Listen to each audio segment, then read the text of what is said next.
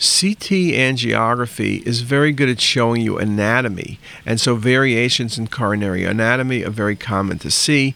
And this is a very simple variation. Instead of seeing a left main coronary coming off a left cusp, then dividing typically into left anterior descending and circumflex, we see that the patient's left anterior descending and circumflex coronary arteries arise directly off the left cusp adjacent to each other.